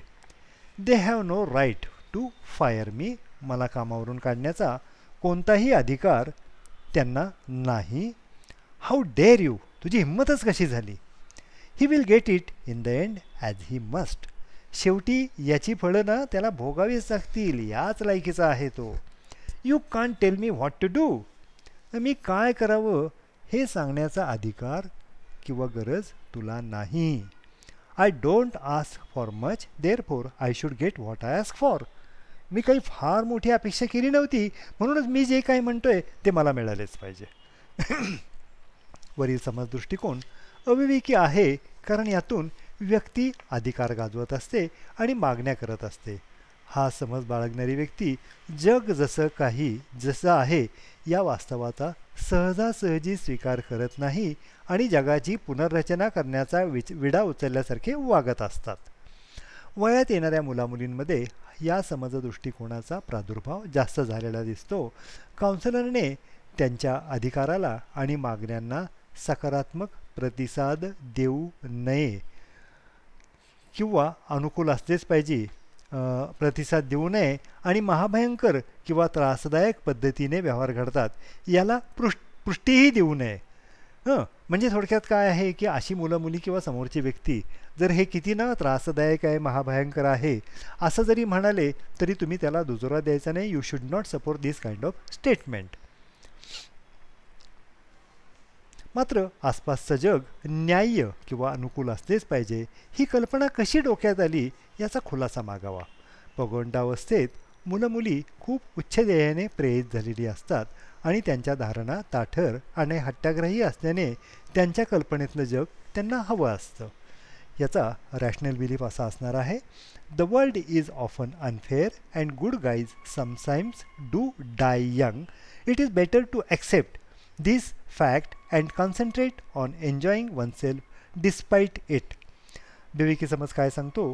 आपल्या आसपासचं जग आपल्याला हवं तसं न्याय्य कधीच नव्हतं आणि खूप चांगल्या व्यक्तींनासुद्धा यात खूप काही सहन करावं लागलेलं आहे.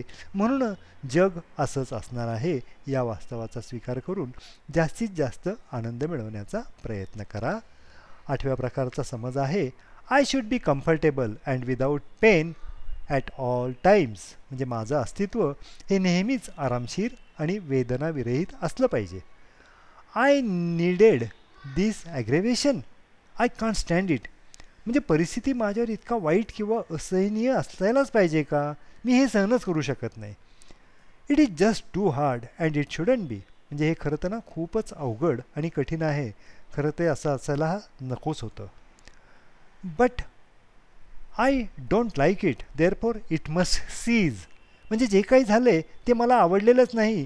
म्हणून जे आहे ते अदृश्य तरी व्हावं किंवा असं काही होऊच नये असं माझं म्हणणं आहे असंच म्हणलं गेलं आहे I might get hurt how awful म्हणजे मी जखमी झालो तर मला इजा झाली तर किती भयंकर प्रकार असेल तो. But I get so hungry and I shouldn't have to suffer hunger in order to lose weight पण मला ना खूप खूप भूक लागते आणि मी उपाशी राहण्याचा त्रास वजन कमी करण्यासाठी नक्कीच करून घेणार नाही. आय कांट स्टँड इट मी असं काही सहनच करू शकणार नाही. What a hassle and why should I have to be hassled hmm? काय कटकट आहे? आणि मी तरी असली कटकट माझ्या मागे का म्हणून लावून घेऊ? I would be happy if I could just get away from it all and unless I go get away from it all I won't be able to happy मला जर सुखी व्हायचं असेल तर या सगळ्या झकाझकीपासून दूरच व्हायला पाहिजे आणि या सगळे कटकटीपासून दूर गेल्याशिवाय मी सुखी होऊच शकणार नाही आहे can't we park closer I won't stand any discomfort आपण इथं जवळपासच कुठं गाडी थांबू श थांबवू शकणार नाही का? दूर लावल्यावर होणारा त्रास ना मला सहनच होणार नाही आहे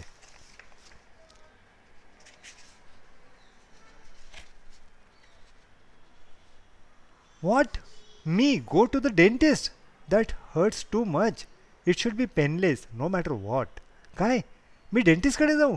अरे तिथे खूप दुखावतात काहीही करताना ते त्रासविरेतच असलं पाहिजे असंच मला वाटतं.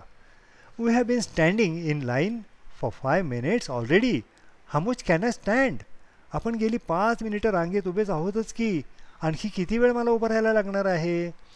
I am afraid to get pregnant because it will hurt to give birth and I can stand in pain मला गरोदर व्हायचीच भीती वाटते कारण बाळणपणाच्या वेदना खूपच असतात आणि मला वेदनांना सहनच होत नाहीत. वरील समज दृष्टिकोनात वेदना हा शब्द खूप वेळा वापरला गेला आहे आणि तो भावनिक आणि शारीरिक त्रासाकरता समान पद्धतीने वापरला गेलेला आहे. शारीरिक त्रास किंवा वेदना यांना यांचा बहुतेक वेळेला शारीरिक आजाराशी संबंध नसतो कारण त्यात काही गैरसुरींचा सामना करायला करायचा असतो. ज्या व्यक्तीची सहनशक्ती किंवा सहनशीलता कमी असते त्या व्यक्तीचं गैरसोयींना त्रास दुःख वेदना अशाच म्हणत असतात. एल एफ टी आणि याच कारणाने व्यसनाधीनता आणि अतिरेकी कृतीवर्तन घडत राहतं टिकून राहतं राहत असतं. त्याचप्रमाणे अशा व्यक्ती खूप कुरकुरत राहत असतात आणि सतत तक्रारी करत असतात ज्यांचा परिणाम त्यांच्याबरोबरच्या इतर व्यक्तींच्या संबंधावर वाईट पद्धतीने होत असतो. आपल्याला सोसाव्या लागणाऱ्या गैरसोयींच्या चिंताग्रस्ततेमुळे खऱ्या आणि काल्पनिक अशा व्यक्तींना दूरगामी ध्येय किंवा उद्दिष्ट गाठायलासुद्धा अडचणी किंवा अडथळे येतात किंवा आनंद मिळवता येत नसतो.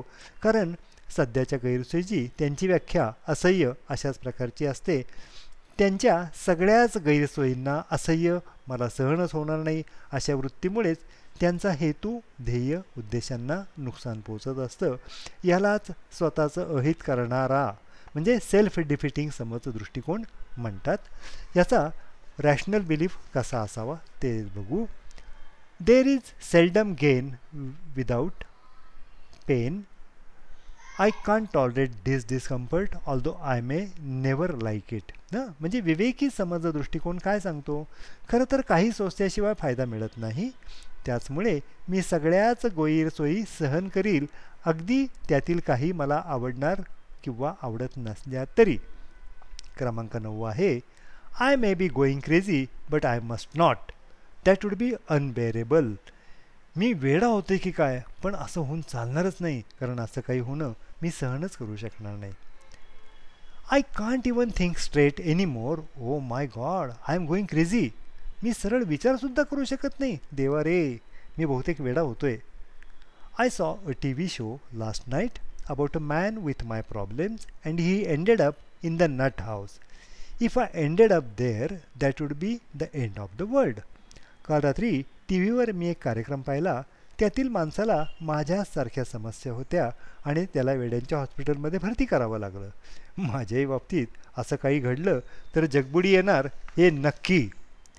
I am so afraid won't be able to control myself and if I lose control that would be terrible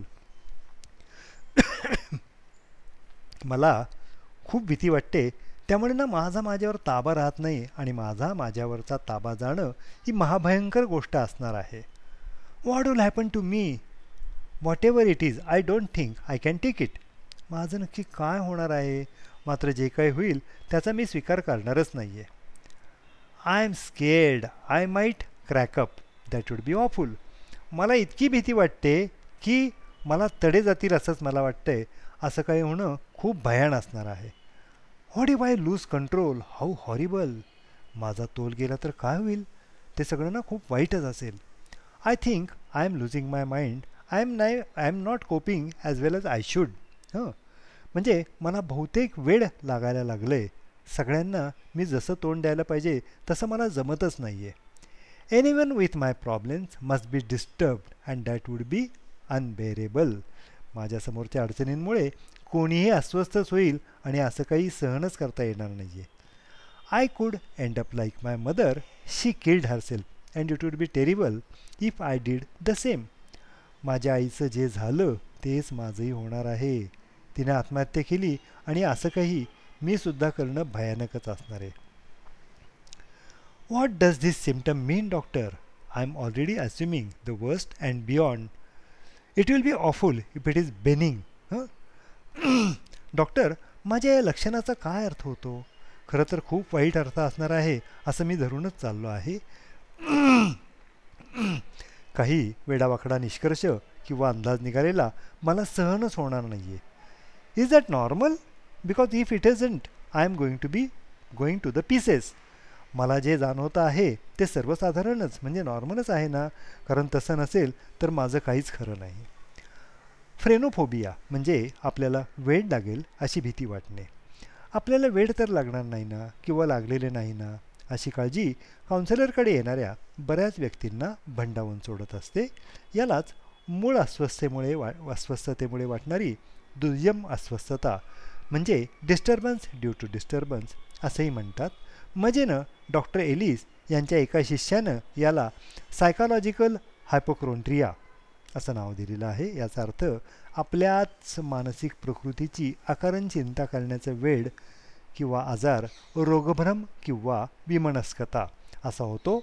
लोकांना मानसिक त्रास अस्वस्थता आणि आजार याविषयीचं अज्ञान किंवा अर्धवट ज्ञान असल्यामुळे आपण आपल्याच मूळच्या अस्वस्थतेमुळे अस्वस्थ होतो आहोत. म्हणजे वेडे झालो आहोत किंवा होऊ आणि आपल्याला मेंटल हॉस्पिटलमध्ये डांबून ठेवतील असाच समज असतो.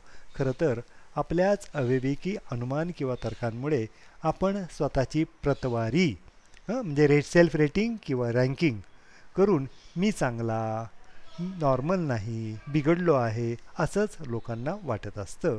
त्यामुळे जी गैरसोयीची भावना निर्माण होऊन चिंताग्रस्तता वाढते डिस्कम्फर्ट अँझायटी असंच याला म्हणतात. त्यालाच ते असं काही मला सहनच होणार नाही मी सहनच करू शकणार नाही असंच म्हणत असतात.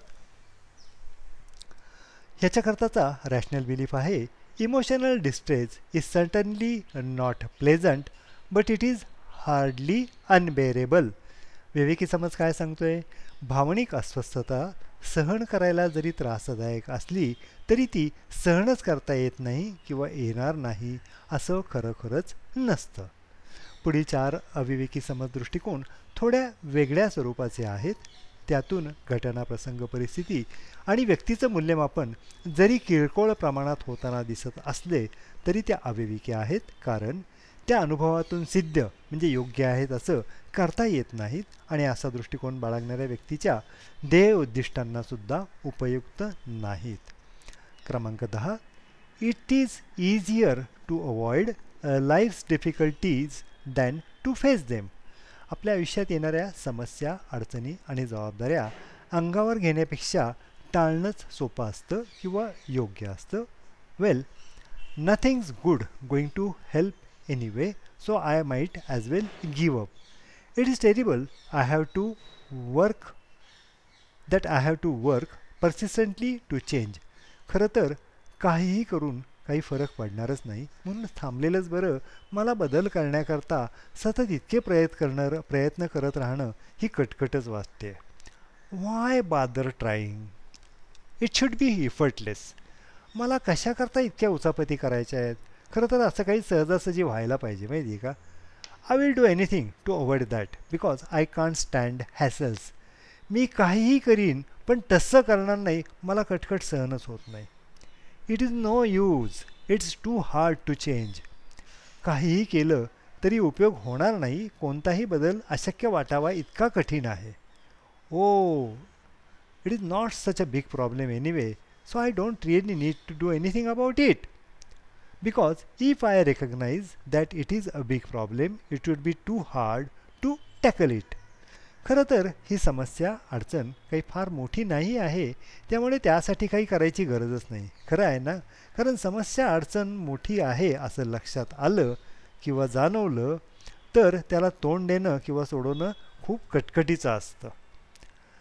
The booze helps me forget doctor and I can't stand remembering दारू प्यायल्याने ना माझ्या कटकटी मी विसरतो डॉक्टर.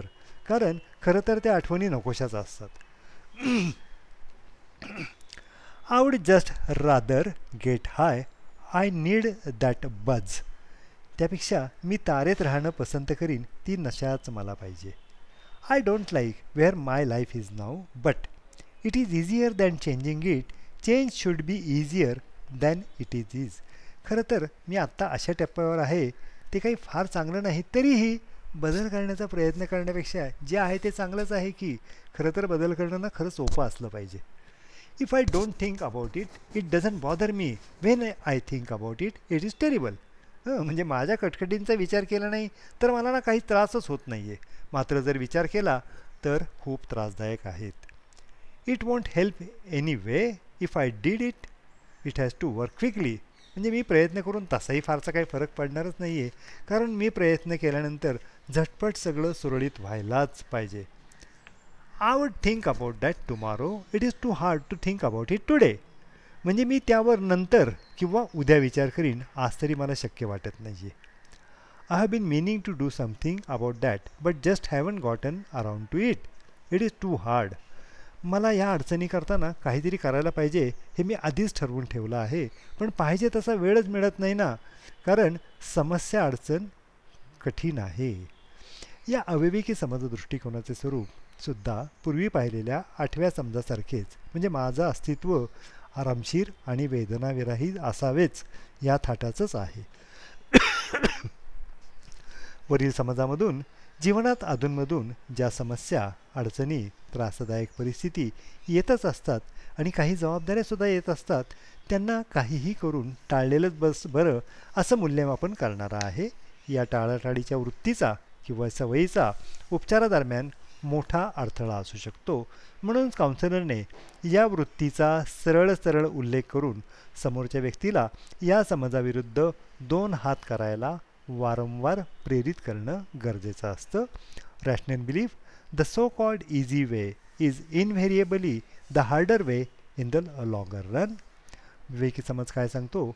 आपण करत असलेली टाळाटाळ किंवा काम चालव पळवाटा आपल्या जीवनात दूरगामी अनिष्ट परिणाम करतात हे समजावून घेणंच योग्य ठरेल. क्रमांक अकरा आहे I need someone stronger than myself on whom to depend or rely मला माझ्यापेक्षा जास्त सामर्थ्यवान किंवा सक्षम व्यक्तीवर विसंबून किंवा अवलंबून असावं अशी गरज वाटते a woman needs a man स्त्रीला ना पुरुषाची साथ असायलाच हवी. I can't cope without her ती सोबत नसेल ना तर मला ना कशालाही तोंड देता येत नाही. When things get hard I just rely on the lord it is too hard to rely on myself जेव्हा वस्तुस्थिती अवघड जटिल त्रासदायक असते तेव्हा किंवा तेव्हा मी ईश्वरावर परमेश्वरावर भार सोडून देतो. माझ्यावेरच विसंबून राहणं अवघडच असतं कारण माझ्याच्याने काही होईल हे अवघडच वाटतं. I can't do it alone because life would be too hard ही जबाबदारी मी एकटा पेलूच शकत नाही कारण मग जगणं खूपच कठीण होईल. But he always know what to do unlike helpless me म्हणजे नेमकं काय करायला पाहिजे हे त्याला ना नेहमीच माहिती असतं. मी असहाय्य असतो किंवा असते. बिहाइंड एवढी good man there is a woman and without one I couldn't cope म्हणजे प्रत्येक चांगल्या पुरुषामागे एक स्त्री असते आणि माझ्या मागं असं कोणी नसल्यामुळे मी परिस्थितीला तोंडच देऊ शकणार नाही आहे you can always rely on the man upstairs rather than yourself तुम्ही नेहमीच वर असलेल्या सर्व शक्तिमान ईश्वर परमेश्वरावर अवलंबून राहू शकता. स्वतःवर अवलंबून पेक्ष राहण्यापेक्षा ते सोपं असतं. What what will I do if you leave I have no idea I couldn't cope without you तूही सोडून गेलीस किंवा गेलास तर मी काय करू? मला काहीच कळत नाही. तुझ्याशिवाय मी काहीच करू शकत नाही. Doctor I have been waiting all week just to tell you this and meanwhile I have avoided taking any constructive action on my own because I shouldn't have to do it on my own doctor गेला एक आठवडा हेच तुम्हाला सांगायला थांबलो होतो. मात्र त्यावेळी मी काहीही पावलं उचलण्याचा प्रयत्न केला नाही कारण असं काही स्वतःहून करण्याची माझी तयारी नव्हती. Doctor you can't go on vacation I need you. Doctor तुम्ही सुट्टीवर जाऊच कसे शकता? मलाच गरज पडली तर. वरील समज दृष्टिकोन बाळगणारी व्यक्ती अशीच कबुली देत असते की ते प्रसंग घटना परिस्थिती किंवा इतर व्यक्तींना तोंडही देऊ शकत नाहीत किंवा स्वतःच्या समस्या अडचणी सोडवूही शकत नाहीत. खरं तर आपण सगळेच काही प्रसंगी इतरांकडून सल्ला घेत असतो मदत घेत असतो वेळप्रसंगी देवाची प्रार्थनाही करत असतो. मात्र सदा सर्वदा सर्वच बाबतीत नेहमीच दुसऱ्यावर अवलंबून राहणं किंवा परमेश्वरावर भार टाकणं असं केलं असता आपल्या आयुष्यातील सगळेच प्रश्न सोडवण्याची आणि त्यांना समोर जाण्याची क्षमता विकसितच होत नाही त्याचमुळे आपल्या ध्येयोद्दिष्टांकडे जाणेसुद्धा अवघडत जातं. वरील समाजातून सततच मदतीची अत्यावश्यकता व्यक्त केलेली दिसून येईल. अशावेळी जी उक्ती सांगितली जाते की जो स्वतःची मदत करतो त्याला देवसुद्धा मदत करतो याचा फक्त दाखला दिला जातो. पण स्वतःच्या आचरणातून त्याचं खरंपण सिद्ध होत नाही किंवा तसे वागण्याचा प्रयत्नही केला जात नाही. रॅशनल बिलीफ असा असायला हवा. It is best to take the risk of acting and thinking independently म्हणजे स्वतःसाठीचा विचार स्वतःचं करणे आणि कोणत्याही गोष्टी संधी आहेत की धोकादायक आहेत याची खात्री स्वतःच्या कृतीवर्तनातून के करून घेणं हा चांगला पर्याय असतो. क्रमांक बारा.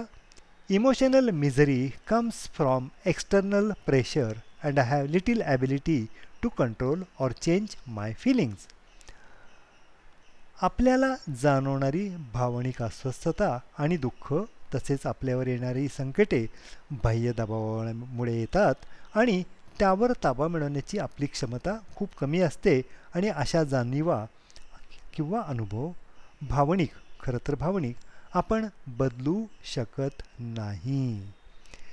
He made me feel like loose change मी कवडी मोलाचीही नाही हेच त्याने दाखवून दिलं. किंवा मी किती चिल्लर आहे हेच त्याने दाखवून दिलं.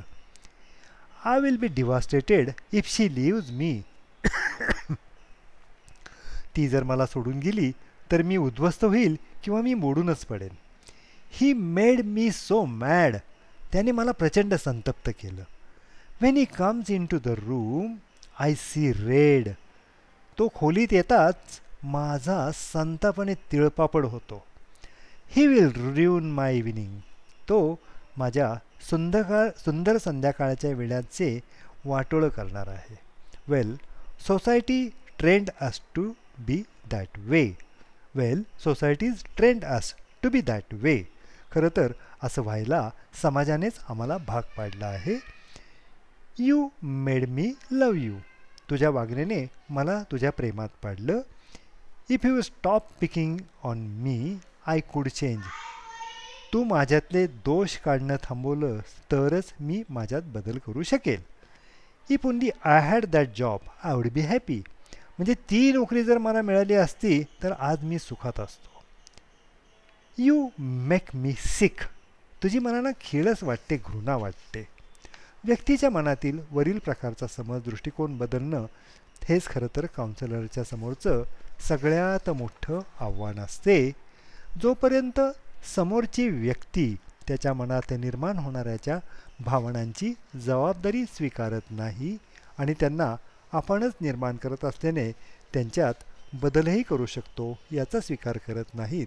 तोपर्यंत त्यांना सोसावे लागणारे दुःख त्रास आणि त्यांच्यावर येणाऱ्या आपत्तीचं खापर बाह्य प्रसंग घटना परिस्थिती आणि इतर व्यक्ती यांच्यावर फोडत राहील आणि त्यांच्यावर दोषारोपांची खैरात करत राहील.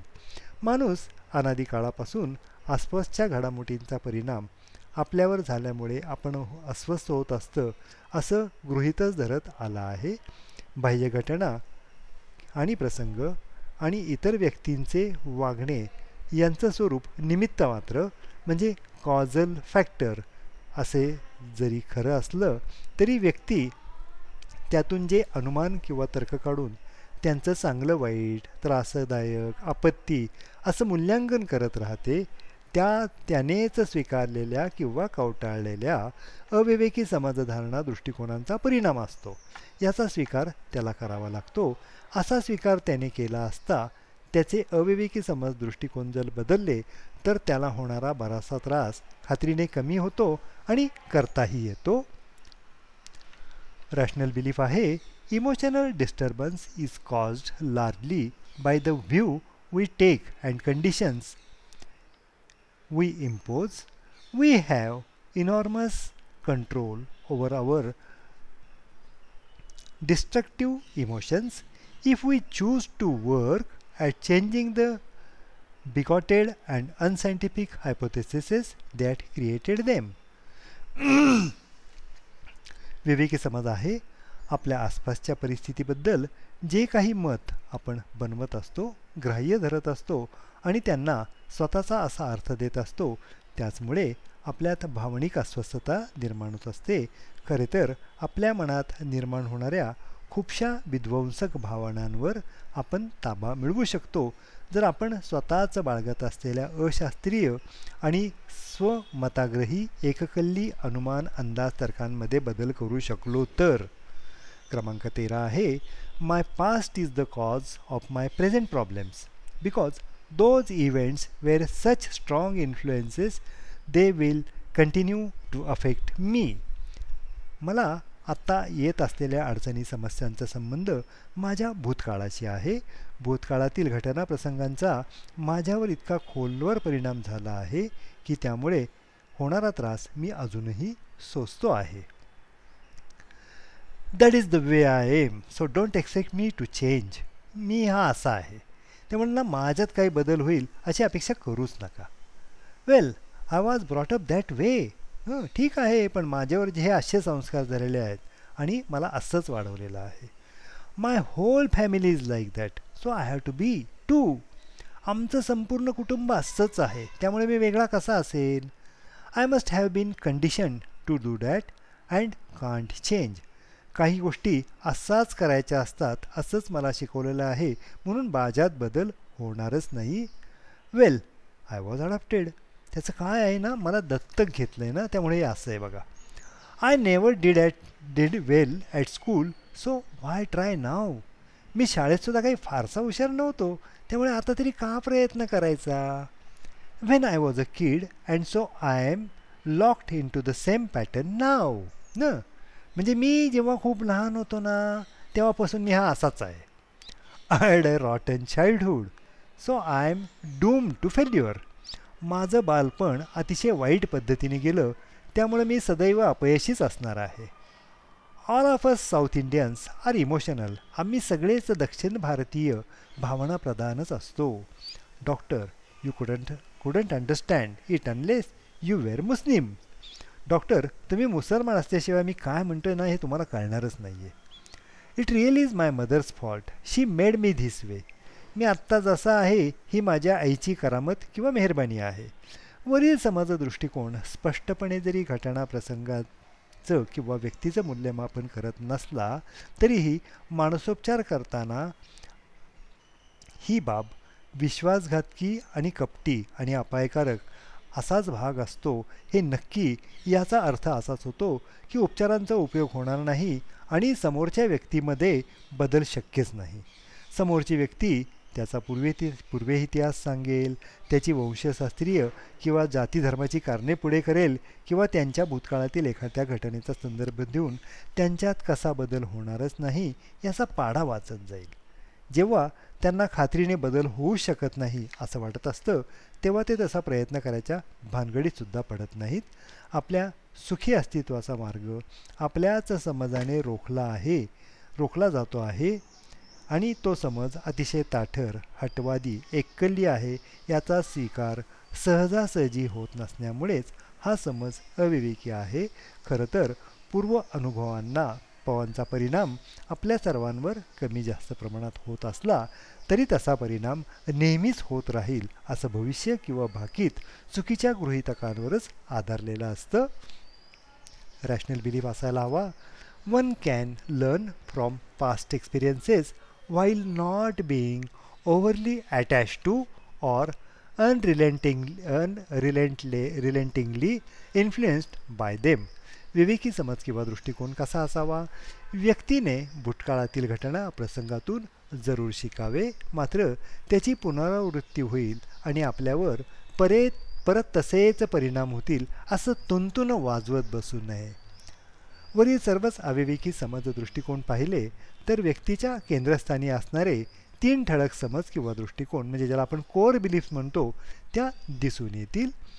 A philosophy of self denigration म्हणजे स्वतःची निंदा करणारे किंवा स्वतःची बद बदनामी करणारे जीवनविषयक तत्त्वज्ञान.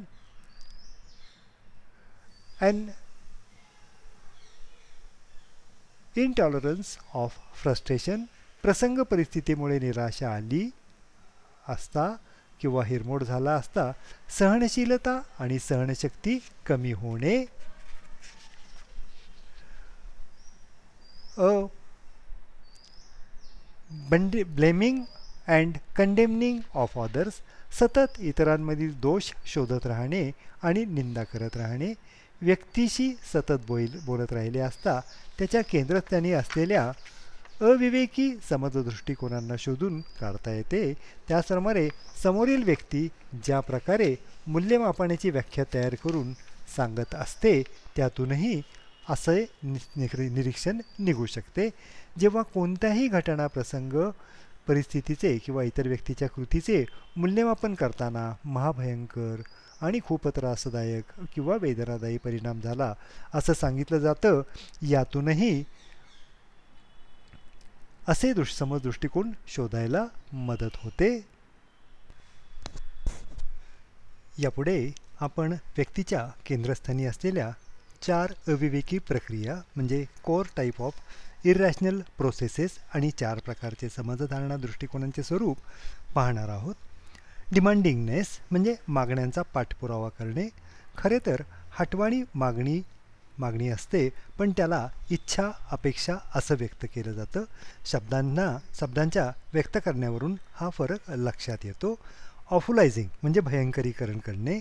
घटना प्रसंग परिस्थितीचे टोकाचे आणि अतिरेकी पद्धतीने केवळ नकारार्थी मूल्यमापन करण्याची वृत्ती ह्युमन वर्थ रेटिंग्ज म्हणजे माणसाची किंमत किंवा दर ठरवणे स्वतःचे किंवा इतरांच्या किमतीची प्रत किंवा दर ठरवणे किंवा ती किमतीचे अवमूल्यन करणे लो फ्रस्ट्रेशन टॉलरन्स म्हणजे अस्वस्थता सहन करण्याची कमी क्षमता किंवा कुवत व्यक्तीने व्यक्तीचे स्वतःबद्दलचे अनुमान काढलेली कमीत कमी काढलेली सह कमीत कमी सहनशीलता किंवा सहनशक्ती ही प्रसंग परिस्थिती किंवा स्वतःच्या तसेच इतर व्यक्तींच्या कृतीवर्तनातून निर्माण होणाऱ्या त्रासदायक परिणामांना सहन करताना लावली जाते.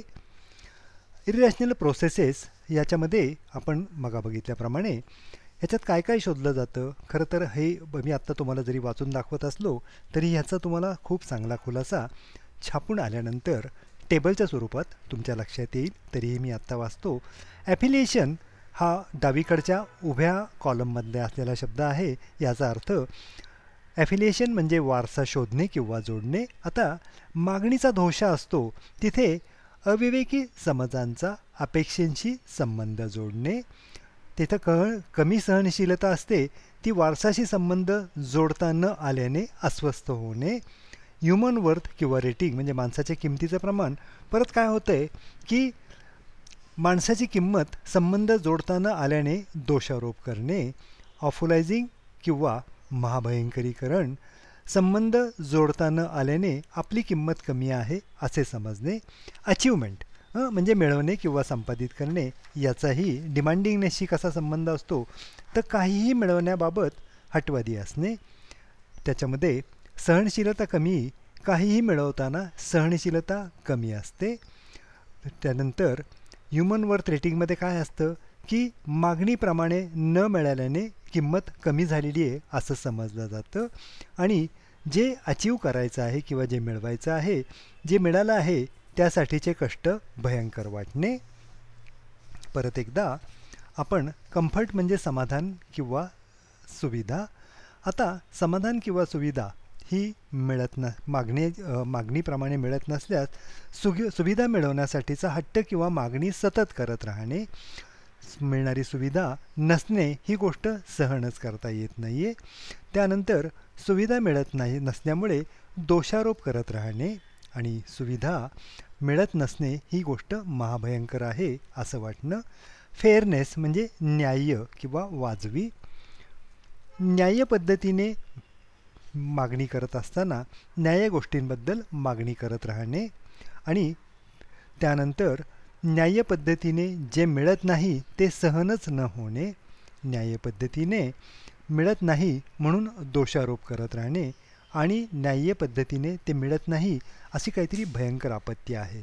ही रिलेशनशिप अतिशय वेगळ्या पद्धतीने मांडलेली आहे. पण मागा सांगितल्याप्रमाणे याचा खुलासा तुम्हाला छापलेल्या पेपरवर किंवा ज्या पुस्तकाचं प्रिंटिंग होईल त्यावेळेला तुमच्या लक्षात येईल. डॉक्टर अल्बर्ट येलिस यांचं स्पष्ट मत आहे की सर्व प्रकारच्या भावनिक अस्वस्थतेच्या मुळाशी मागणीचा धोशा म्हणजे डिमांडिंगनेस हे एकमेव कारण आहे. तसेच ताठर आणि स्वमतांचा आग्रह.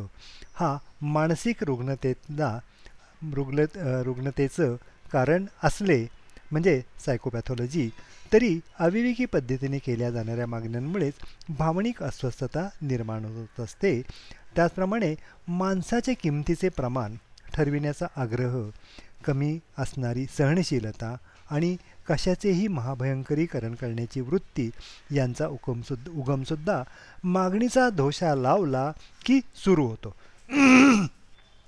त्यांच्याप्रमाणे काही मानसिक आजारामागे पुढील प्रमाणेचे निरीक्षणसुद्धा यो सापडलेले आहे. माणसाच्या किमतीचे प्रमाण खरोखरच अस्तित्वात असते या धारणेचा औदासिन्य किंवा नैराश्याशी जवळचा संबंध आहे.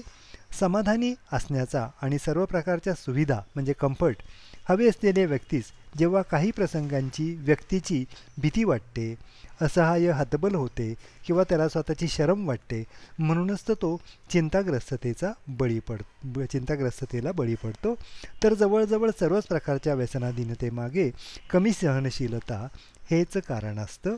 त्याचप्रमाणे वेगवेगळ्या रुग्ण तपासणीमधून असा निष्कर्ष निघाला आहे की झालेल्या होत असलेल्या आणि पुढे घडण्याची शक्यता असलेल्या प्रसंग घटना परिस्थितीवर तसेच वैयक्तिक जीवनात आणि संबंधात येणाऱ्या व्यक्तीवर आपला ताबा असावा हा म्हणजे टू हॅव ॲब्सोल्यूट कंट्रोल असा अविवेकी समज दृष्टिकोनाला जेव्हा मागणीच्या दोषाची म्हणजे डिमांडिंगनेसची साथ मिळते त्यातूनही चिंताग्रस्तता नैराश्य आणि व्यसनाधीनता अशासारखे आजार बळावू लागतात.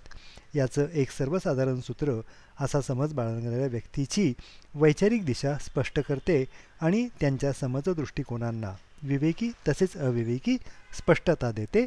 मात्र यामध्ये अविवेकी समज जास्त दिसून येतील येतील कारण कशावरही संपूर्ण साबा म्हणजे ॲब्सोल्युटिक कंट्रोल आणि मागणीचा दोषा म्हणजे डिमांडिंगनेस हे दोन्हीही भाग नेहमीच अविवेकीच असतात. मला सुरक्षितता वाटावी म्हणून माझ्या वैवाहिक जीवनावर माझा पूर्ण ताबा असलाच पाहिजे ही मागणी आणि ताबा हा दोघांचं एक उदाहरण आहे. ज्यावेळी माझा ताबा नसल्यासारख्या घटना आणि घडामोडी घडत असतात ते मी सहनच करू शकत नाही याचा संबंध कमी सहनशीलता आणि घटना मला हव्या तशा घडायला पाहिजेत असा ताबा. जेव्हा गोष्टी माझ्या मनासारख्या घडत नाहीत तेव्हा मी कुचकामी आहे असंच मला वाटतं. इथे माणूस म्हणून मी माझं मूल्य आणि माणूस म्हणून माझ्या मूल्यावर सतत माझा ताबा असा हा प्रकार आहे. याच्याकरता demanding versus control L F T versus control आणि रेटिंग वर्सेस कंट्रोल असं एक सूत्र मांडलेलं आहे. जेव्हा समस्या अडचणी परिस्थिती किंवा इतर व्यक्तींवर माझा तप ताबा नसल्याने त्या महाभयंकरच असतात असा हा चौथा प्रकार आहे. म्हणजे जे जे मी महाभयंकर समजत असतो त्याच्यावर मला ताबा मिळवायचा असतो. खरं तर समजत मीच असतो आणि ताबाही मिळव मिळवायचा प्रयत्न करत असतो. म्हणूनच याला ऑफोलायझिंग म्हणजे महाभयंकरीकरण होऊ नये म्हणून माझा ताबा असायला हवा असंच सांगणं आहे. अनुमान आणि तर्क काढण्याच्या पायऱ्या आहेत. व्यक्तीच्या अस्वस्थतेमागे असणारी त्याची अनुमान किंवा तर्क काढण्याची ओळख एकूण तीन पायऱ्यांमधून करून घेता येते. जाणीवांच्या पातळीवर आपण करत असलेल्या विचारांच्या मागोमाग अपरिहार्यपणे येणारे विचार ज्यांना आपण ॲटोमॅटिक थॉट्स किंवा सेकंड थॉट म्हणतो असतात. त्यांचे स्वरूप व्यक्ती सहजासहजी सांगू शकते. त्यांनाच स्वगत किंवा सेल्फ टॉक असंही म्हणतात. तुम्ही स्वतःला काय बरं सांगता आहात? किंवा क्ष हा प्रसंग घडल्यानंतर तुम्ही स्वतःशी काय बोलत होतात? असे प्रश्न विचारून व्यक्ती स्वतःला काय सांगते आहे? स्वतःशीच काय बोलते आहे? याचा उलगडा होऊ शकतो. आपण जे काही पाहिलं किंवा अनुभवलं त्याचा अंदाज हं? म्हणजे इन्फरन्स काय स्वरूपाचा होता? आणि त्याचा संबंध आपण कशाशी जोडत होतो? म्हणजे त्याला ॲट्रिब्युशन म्हणतात. याची खातर जमासुद्धा करता येते. तुमच्या विचाराप्रमाणे जे घडलं त्याचा अर्थ काय किंवा त्यातून तुम्ही काय अर्थ काढला? असे प्रश्न व्यक्तीचा अंदाज आणि तो अंदाज कशाशी जुळवत होता याची जाणीव करून देतो. मूल्यमान मापन करणारे अनुमान म्हणजे इव्हॅल्युएटिव्ह कॉग्निशन याचं स्वरूप फसवं आणि सहजासहजी न दिसून येणारं असतं कारण त्याचं स्वरूप एखाद्या आज्ञेसारखं असल्याने प्रसंग घडताच विद्युत वेगाने त्यांचं मूल्यमापन केलं जातं. तसेच खोलवर खोलवर रुजलेल्या संस्कारातून म्हणजे ज्याला कंडिशनिंग म्हणतो असंच नकळत घडतं. याच्याविषयीचा खुलासा पुढे येईलच. केंद्रस्थानी असलेल्या अविवेकी समज दृष्टिकोनांचा म्हणजे कोर इरॅशनल बिलीफ शोध थोडासा अवघड असतो. कारण यातून व्यक्तीचं जीवन तत्त्वज्ञान निघत असल्यामुळे त्या स्वभावाच्या अविभाज्य भागच झालेल्या असतात. व्यक्तीच्या जीवनात जेव्हा मोठ्या तणावाचा भावनिक उलथापालथीचा किंवा अचानक जगण्याच्या बाबतीत मोठा अपरिवर्तनीय बदल करण्याची वेळ येते तेव्हाच त्यांचं स्वरूप दिसून येतो. मित्रांनो इथे थांबूयात. धन्यवाद.